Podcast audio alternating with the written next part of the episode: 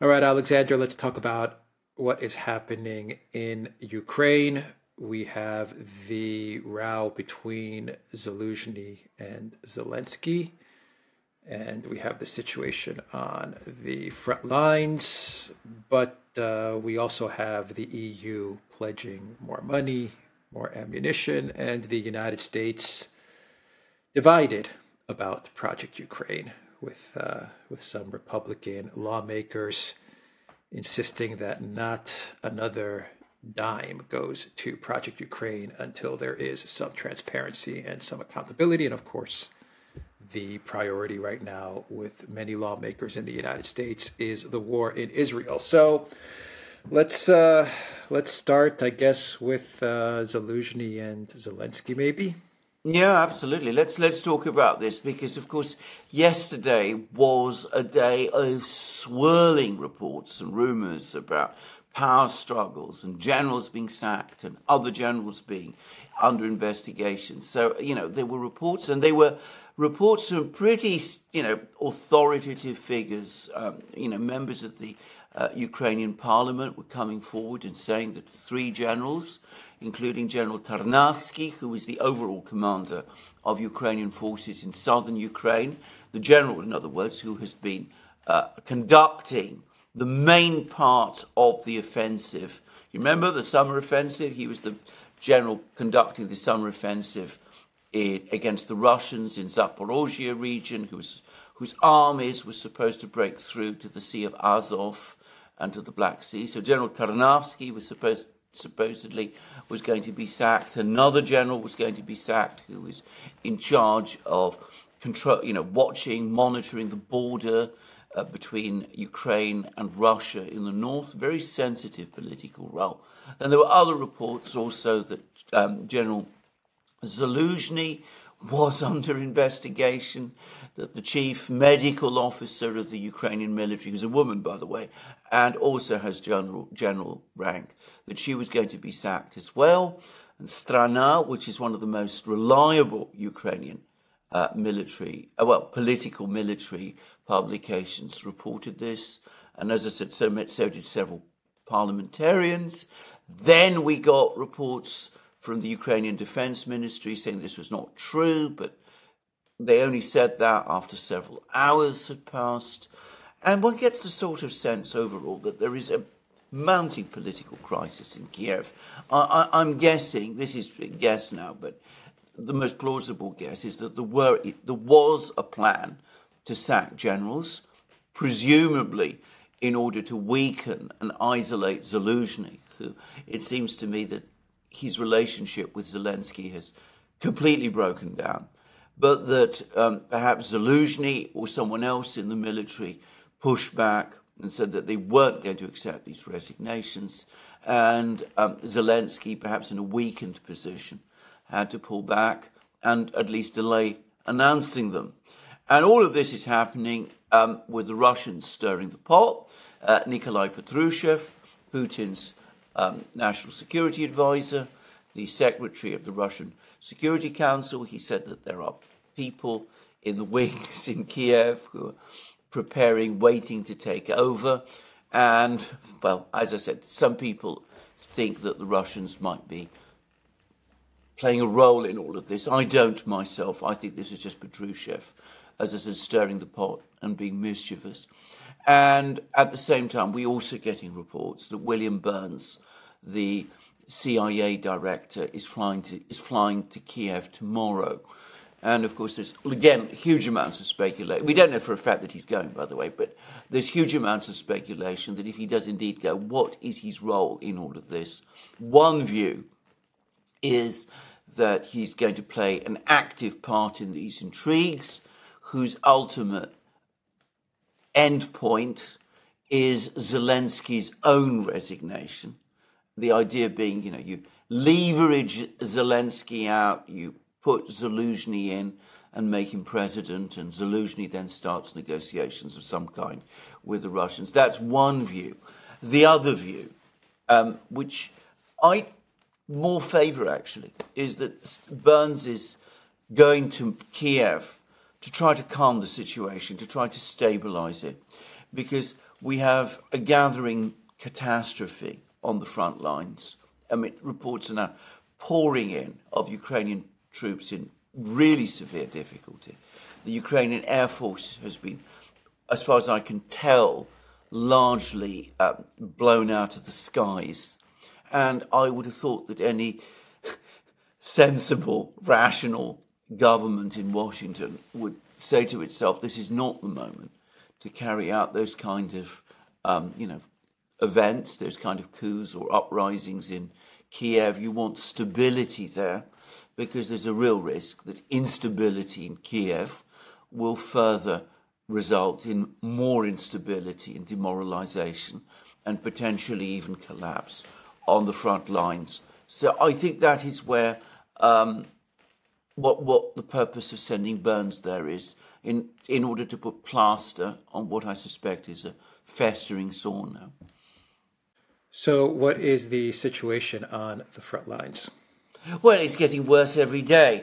And I have to say, uh, things are moving in some ways, in Avdiivka at least, actually faster than I'd expected. I mean, you know, Avdiivka is a city of, a town of about 30,000 people before the war. So it's a, not a small place. It's got big industrial facilities. It's been very, very heavily fortified. The Ukrainians have made it one of their major defense positions in the Ukraine, in their defense system.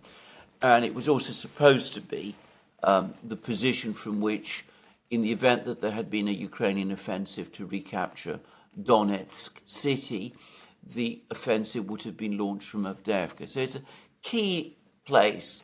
And I expected personally that this would take a, a very long time to play out. The, the Battle of Avdiivka would take a very long time to play out. What I get the impression is, is that on the contrary, the Russians are making faster progress closing the ring around Avdiivka than I had expected. This is despite all the minefields, all the fortifications, all the brigades that Ukraine is pulling every conceivable point in the front lines and rushing to Avdiivka to hold the positions there. The Ukrainians have been mounting counterattacks, they've been pulling every stop to try to slow or, or stop the Russian offensive around Avdiivka. And I get the sense that it's not working and that the Russians are moving faster, perhaps even than they expected, that they're, they're now busy capturing this village to the west of Avdiivka and the northwest of Avdiivka. They're, you know, gradually tightening their pincers around Avdiivka. They've advanced into an industrial zone to the south of Avdiivka. I'm not going to give a time estimate for how quickly that battle uh, will end, but it, it's progressing, I think, surprisingly fast. And the news everywhere else is equally bad. So uh, in Bakhmut, Ukraine is also on the back foot now. The Russians are pushing hard around Bakhmut. Overnight, there was reports of more advances by the Russians. All the territory that Ukraine regained over the course of the summer is apparently being steadily lost. There is apparently another big crisis for the Ukrainian troops further north in the Kupiansk area, where the Russians have played a long game. They've let again the Ukrainians send reinforcements there which it seems is increasing the rates of attrition. Even in Kherson region, where the Ukrainians were apparently making, or you know, they'd at least established that bridgehead in Krinky on the Dnieper river. It seems they're now suffering increasingly heavy losses. Things are not going well for them there. They're not able to break through. There are reports that Ukrainian soldiers are now refusing to fight. There's been two videos, one by a military unit in Avdiivka, one by a military unit in Kupiansk, saying that they are you know, exhausted, that they are demoralized, that they're starting to question their orders. These are actual soldiers that are starting to do this. And on top of everything else, there's been this systematic demolition of Ukraine's air force. Um, something happened over the course of October and early November, there was a sudden change in the technological balance and um, dozens of Ukrainian fighter jets were shot out of the skies for no Russian losses at all. So the Russians are establishing aerial dominance. So one gets the situation, the impression of the front lines crumbling, coming under enormous pressure, and with a developing crisis in Avdiivka, which the Ukrainians can't reverse. And the Ukrainians, by their own admission, are now short of men, they're short of machines, they're short of uh, tanks and uh, guns. Uh, the EU's promises of supplying ammunition have not been fulfilled, which is unsurprising. There is, as you correctly said at the start of the program, a political battle underway in the United States about whether to go on funding this bottomless pit, which is the you know, the war in Ukraine, and that might be coming to an end also. I get the sense that Republican opposition is actually growing to the idea of further funding for Ukraine, and Zelensky is making, apparently trying to make desperate calls to Donald Trump, of all people, to try to get him to persuade the Republicans to shift their ground on this. Apparently, he's not responding. And, you know, one gets the sense overall, a military situation, which it's not yet, we're not yet talking about a breakdown, and it's not, um, you know, there, it's not happened yet, but it's becoming more fragile. And um, that is what is feeding into this crisis in Kiev, because with the military situation, starting to break down. There's clearly a game of recriminations going on between the Ukrainian military and the Ukrainian political leadership, between Zelensky and Zaluzhny, as to who's to blame for this whole mess. And at the same time, there's clearly no agreement at all about how to go forward. Yeah, but the uh, the European Union they're saying that they're going to to give more money to Ukraine. Um, Germany actually said they're going to double the amount of military aid to Ukraine from 4 billion to 8 billion. Uh, Borrell said uh, yesterday that that yes, they haven't been able to meet the ammunition needs of Ukraine, but he's confident that they'll be able to to ramp up production and get the ammunition to to Ukraine that it needs. Um, what's where's the disconnect? Because well, the European Union is is the European Union is making it seem like they're they're in it for for the long haul. I mean, even even Scholz gave an interview the other day, and he said that we're behind Ukraine 100 percent, and we're gonna we're gonna expand our support to to Ukraine. I mean, Germany is taking a position where where they're going all in for uh, for this conflict instead of perhaps scaling it back and maybe opening up negotiations with Russia. Germany's really going in hard. Indeed, so right now. Indeed, so so it is, and of course the EU Commission is now, as we know, preparing accession talks in order to include, you know, to bring Ukraine into the European Union. I mean, at the moment, I have to and, say, and more talks about and more talks. And I'm going to cut you off real quick because and more talks about Ukraine joining NATO. NATO, exactly. throw that out all, there all, well. all, that, you know, from Rasmussen as well. I mean, it all looks increasingly delusional and increasingly surreal. But it's not surprising. It's the kind of thing that have, tends to happen when a crisis starts to come together like this. And people who are already politically deeply inadequate and who've committed their entire political futures and their entire political careers and who have done enormous probably irreparable damage to their own countries, start to f- see that the whole situation is, um, you know, falling apart around them.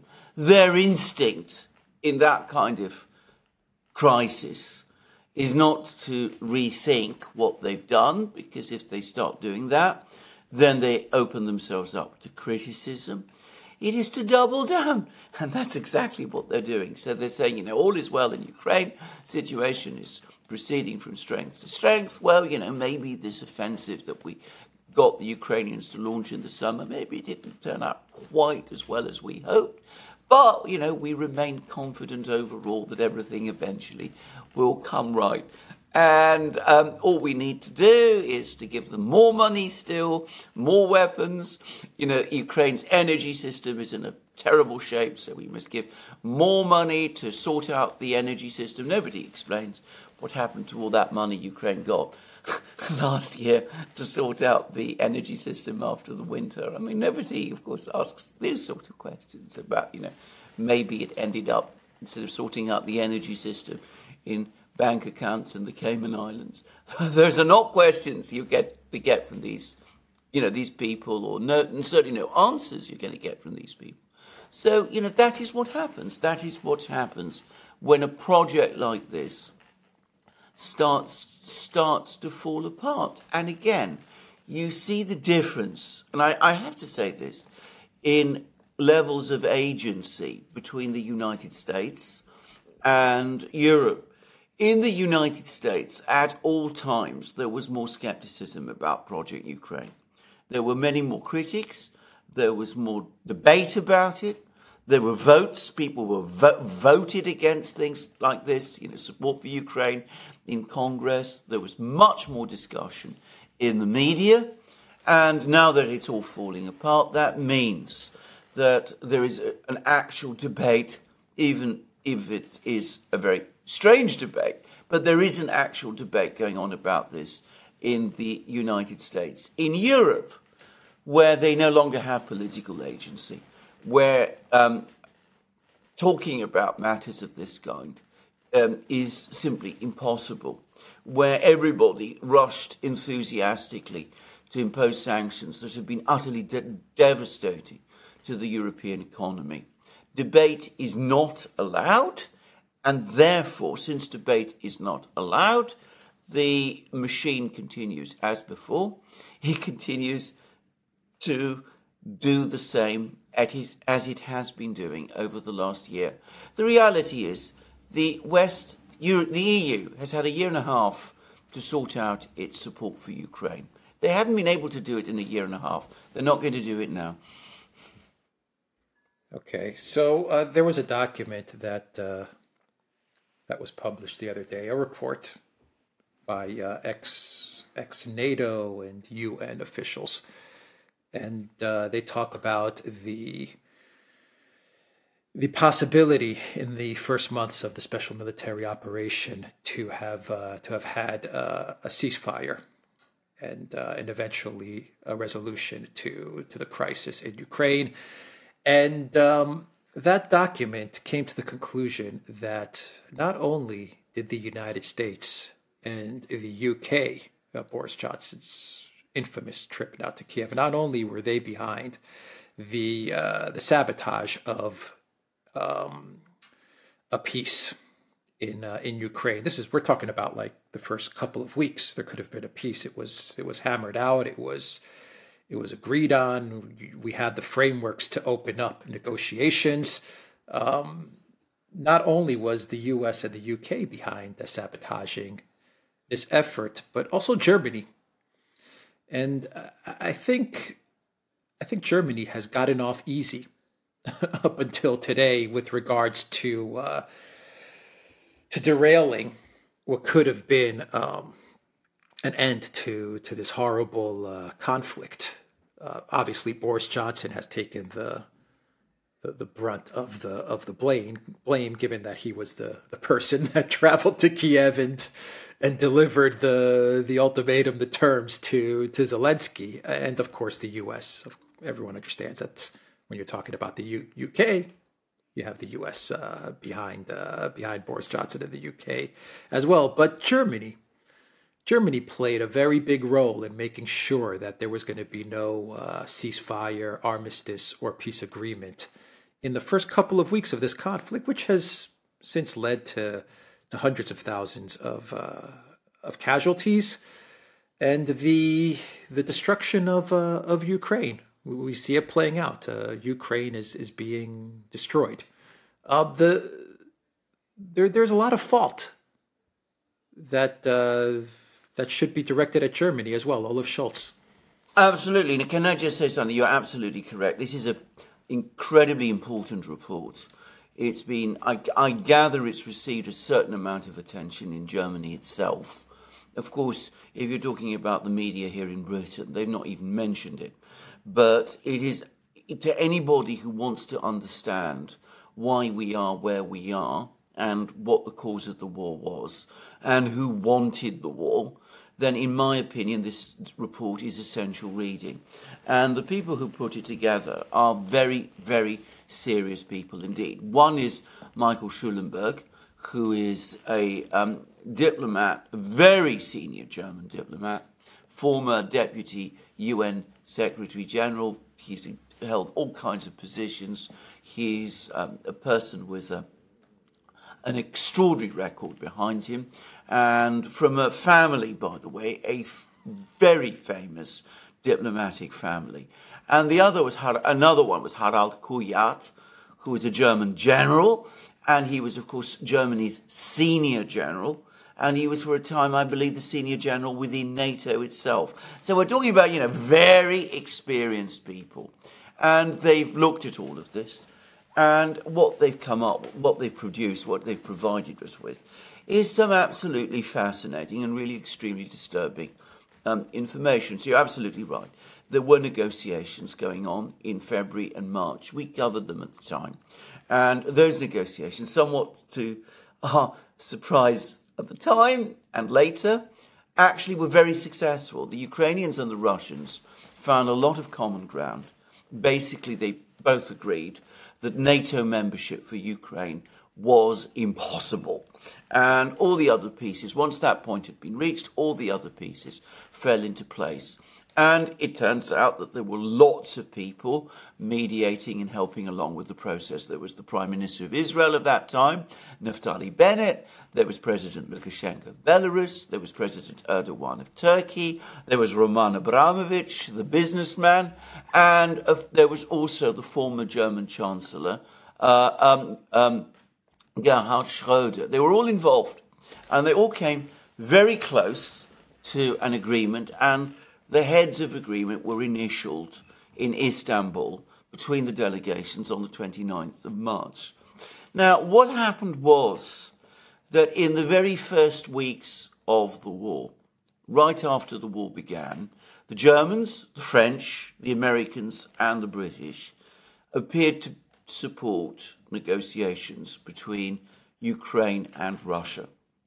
And then, to their horror, they realized that those negotiations were going to result in an end to the war and a potential a peaceful outcome to the crisis.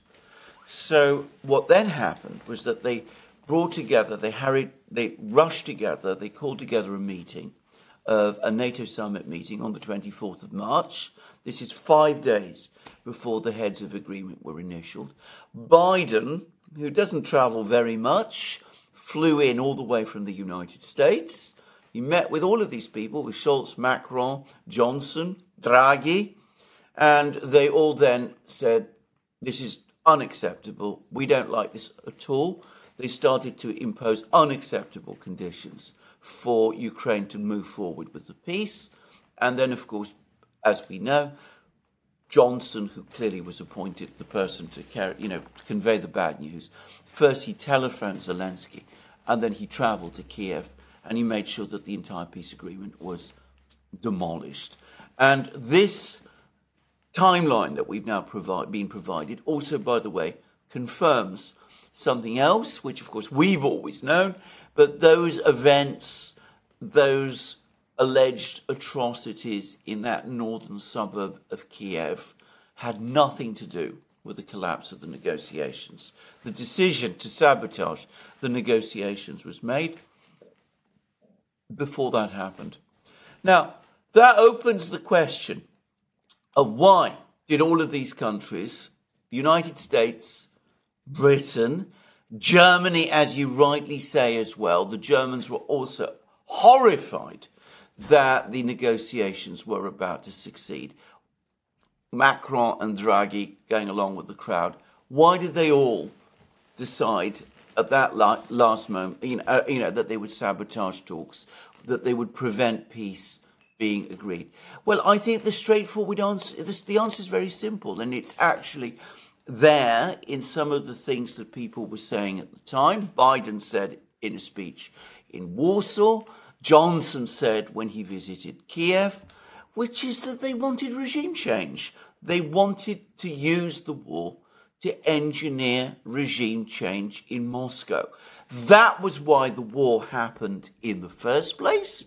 That is why they wanted the war prolonged. They still thought at this time, in fact, they were sure at this time, we're talking about March 2022, that the sanctions would have their effect, the military pressure on the Russians would also have their, its effect. They all believed that all they needed to do was to keep the pressure on the Russians a little longer and they were going to get their regime change. So they did not want a peace that would deprive them of that war and of their regime change operation in Moscow. This document makes it absolutely clear, to my mind, who wanted peace and who wanted war. The West wanted the war at that time. Certainly the Russians and the Ukrainians also wanted peace. It was the West that was driving this crisis all along and which has brought us to the situation in which we're in today. The document also blows apart the the stupidity of that narrative of uh, the siege of Kiev as well, which uh, Milley and and Kirby and all of these guys pushed out that Ukraine fought bravely in the opening days of uh, of Russia's invasion to drive the Russians out of uh, out of Kiev, and the document clearly states that Putin removed his forces from Kiev and the surrounding areas as a goodwill gesture in order to get closer to uh, initialing these documents and getting to a peace within the first three to four weeks of uh, of the special military operation. The document also makes it clear that uh, that even Zelensky uh, preferred a peace. I mean, absolutely. You know, if if Putin's plan was to was to shock, let's say, shock Ukraine into into agreeing to drop their whole uh, their whole NATO um, play getting into NATO. It, it, worked because Zelensky dropped the idea of of getting into NATO. And Absolutely. He came around to to seeing things the way the way Putin wanted Zelensky to see things, which is no NATO, no military. Uh, there would be uh, countries that would guarantee Ukraine's security, including Russia and uh, they wouldn't even be allowed to have militaries um, training or having exercises in Ukraine unless they got the permission of the countries that were guaranteeing the uh, the security of of Ukraine. So I mean, you know, P- Putin's gamble actually worked. Yes, if not for Germany, the United States, UK, and as you said, France and Macron and Draghi just going along as they always do. They go any any which way the the, the wind blows. But um, the, the, the real you know the real warmongers in all of this: the United States, the UK, and Germany. Uh, I, I, wonder. I, I, want your comments on, on what I just well, said, and then I want you to also answer also answer one more question, which is legally. Yeah. does this document have any legal weight for Russia or for the UN Security Council or anything like that? Yes, well, let, us discuss this because you made some very important points. Can I just add to that list of warmongers that you're talking about Jens Stoltenberg and the NATO bureaucracy, who were clearly playing an important role as well? And you can see that also in this particular document. You're absolutely right. Now, what happened was, let's deal firstly with the siege of Kiev and all that, and the great Ukrainian military victory in Kiev. You're absolutely correct. Uh, we can reconstruct this a little. Now, this I'm getting a little beyond what this document itself says, but I understand that over the course of the negotiations, the um, Ukrainians asked the Russians to pull their troops back from Kiev. Um, then what happened was that Zelensky started to come under severe pressure from the Western powers, from the, well, from the Americans, the British, and the Germans, and of course NATO, to um, drop this peace process. He initially resisted. and he gave a press conference, an interview to Russian journalists on the 27th of um, March, in which he again confirmed that Ukraine would not be joining NATO and that the peace was going to, you know, you know, proceed. This is despite the fact that at this point the Western powers had already made it clear that they were opposed to these peace discussions. So on the following day, 28th of March, after Zelensky gave this press conference, Putin took the decision to pull the troops back from Kiev as a goodwill gesture. And on the 29th of March, the document was signed. The, the draft agreement was signed. So you're absolutely correct. This explodes the myths of the great Ukrainian military victory around Kiev. It was a goodwill gesture by the Russians, requested by the Ukrainians, agreed to by Putin, when it looked for a time as if Zelensky was going to resist the pressure the Western powers put him under to pull out of this um, of this deal that was by this point emerging. What then happened is, of course, Boris Johnson, who acted as the enforcer, came to, well, phoned Zelensky and then came to, to Kiev and, you know, said that the war must go on and this peace agreement mustn't uh, proceed and basically made sure that peace didn't happen. And of course, we also had the big media campaign around the events in that northern suburb, which, by the way, as I'm sure you've noticed, no one ever talks about anymore. So, that, so all of that happened basically in order to sabotage peace. And you're absolutely correct. That the whole myth of the Ukrainian victory in around Kiev, which has been, you know, such a foundational story in perpetuating the war ever since then, It's just that. It's been exposed now as a complete and total myth right from the first moment. Now, you know, this is a terrible document. It, it shows, uh, it, to my mind, it confirms that an agreement had been reached before the war began, well before the war began, by the Western powers. They wanted their war. They were creating the crisis. They manufactured the crisis that would lead to the war. They wanted um, a war so that they could impose their massive sanctions against the Russians. It's clear that Scholz and the German government, the Habeck and Baerbock, were fully into the game. If you remember, Scholz and Baerbock, and by the way, Macron visited Moscow in the days leading up to the war. It's now absolutely clear to me that they were trying to uh, pull the wool over the Russians' eyes about what was going to happen. Um, and they were saying things that they didn't believe. And, um, you know, they engineered their war in order to get regime change in Moscow. That was the neocon project all along. And they were not going to be deprived of it. And an essential part of that neocon project was Ukrainian entry into NATO. Because bear in mind, what this also demonstrates is, as you absolutely rightly say, the Russians and the Ukrainians were able to come to agreements. They were Zelensky was prepared to come to agreement. He was prepared to drop the idea of NATO membership for Ukraine. And clearly, that was unacceptable to the Western powers.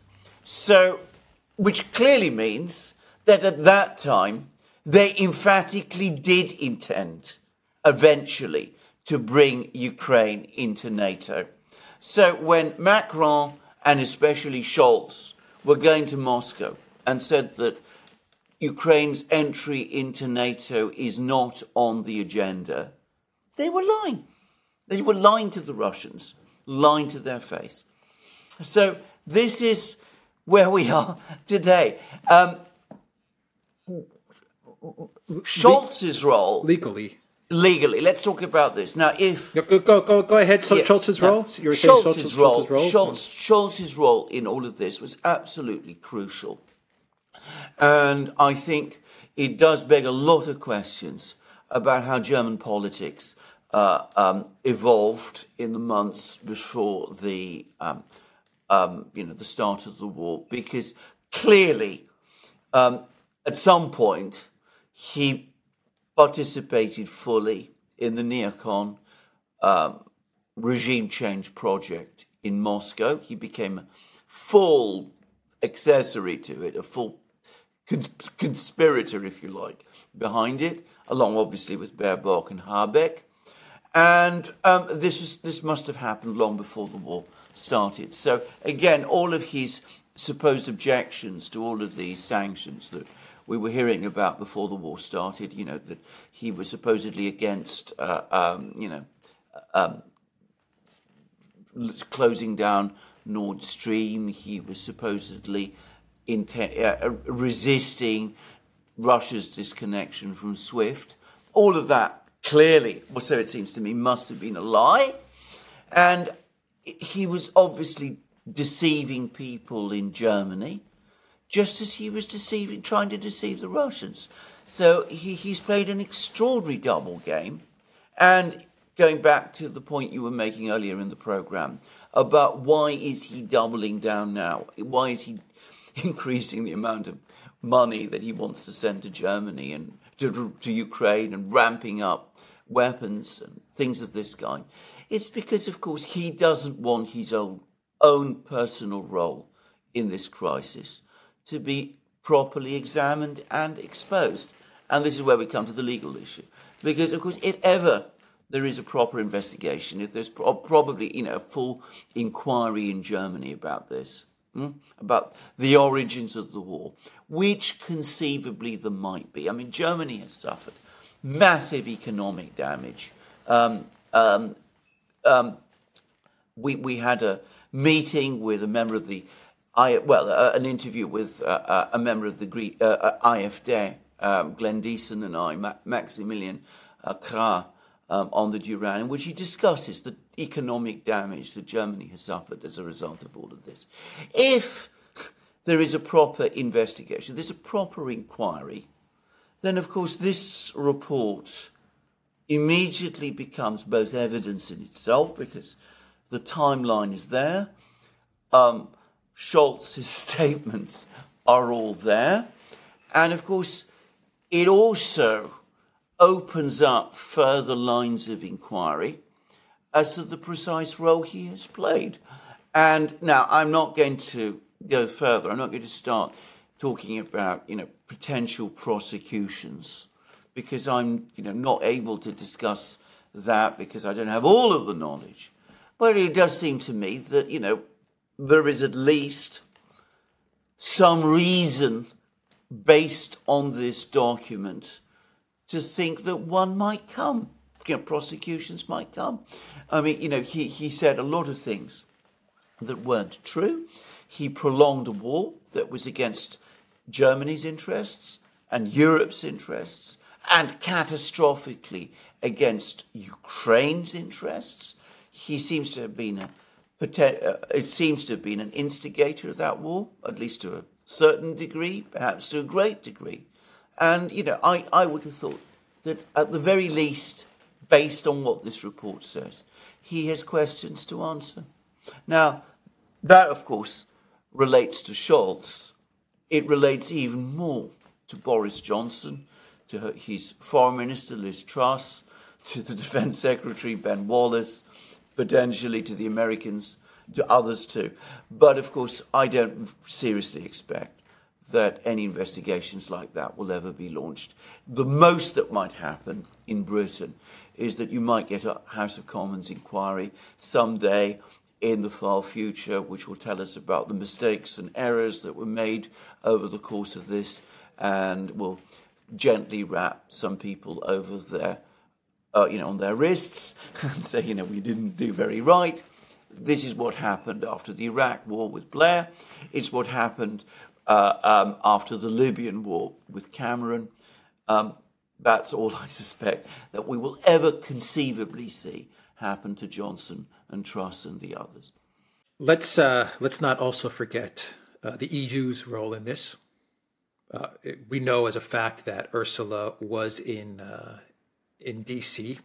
Uh, a month or two before the the SMO started. Actually, three months before the SMO started, around November 2020, 21, November, December, and she was actually holding meetings with the Biden White House, and they were talking about possible sanctions that they would place on Russia in the event that a conflict were to start in Ukraine. So they were laying out the the sanctions roadmap three months before the SMO even started. So obviously the EU, Ursula was was in on this as well. And uh, two, two more things to, to wrap up the video. What if, what if Olaf Scholz and the Greens um, knew that that something was going to happen to the Nord Stream pipeline? Well, what if they were okay well, with it? you know, sometimes you know, so, sometimes in, in in green ideology, the ends justify the means you know so you know what if they were they were aware that something could happen to to the Nord Stream pipelines because uh, the the pressure that they were receiving from the business community must have been uh, uncomfortable uncomfortable for them. Mm.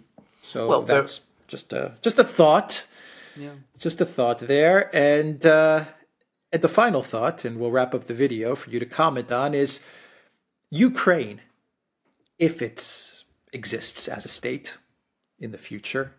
And Zelensky, or maybe people in and around Zelensky who who managed to survive this this uh, this catastrophe, what they should do is they should bring a legal case against uh, Germany, the UK, and the United States at a very minimum against Germany and perhaps France. I don't know, just a thought.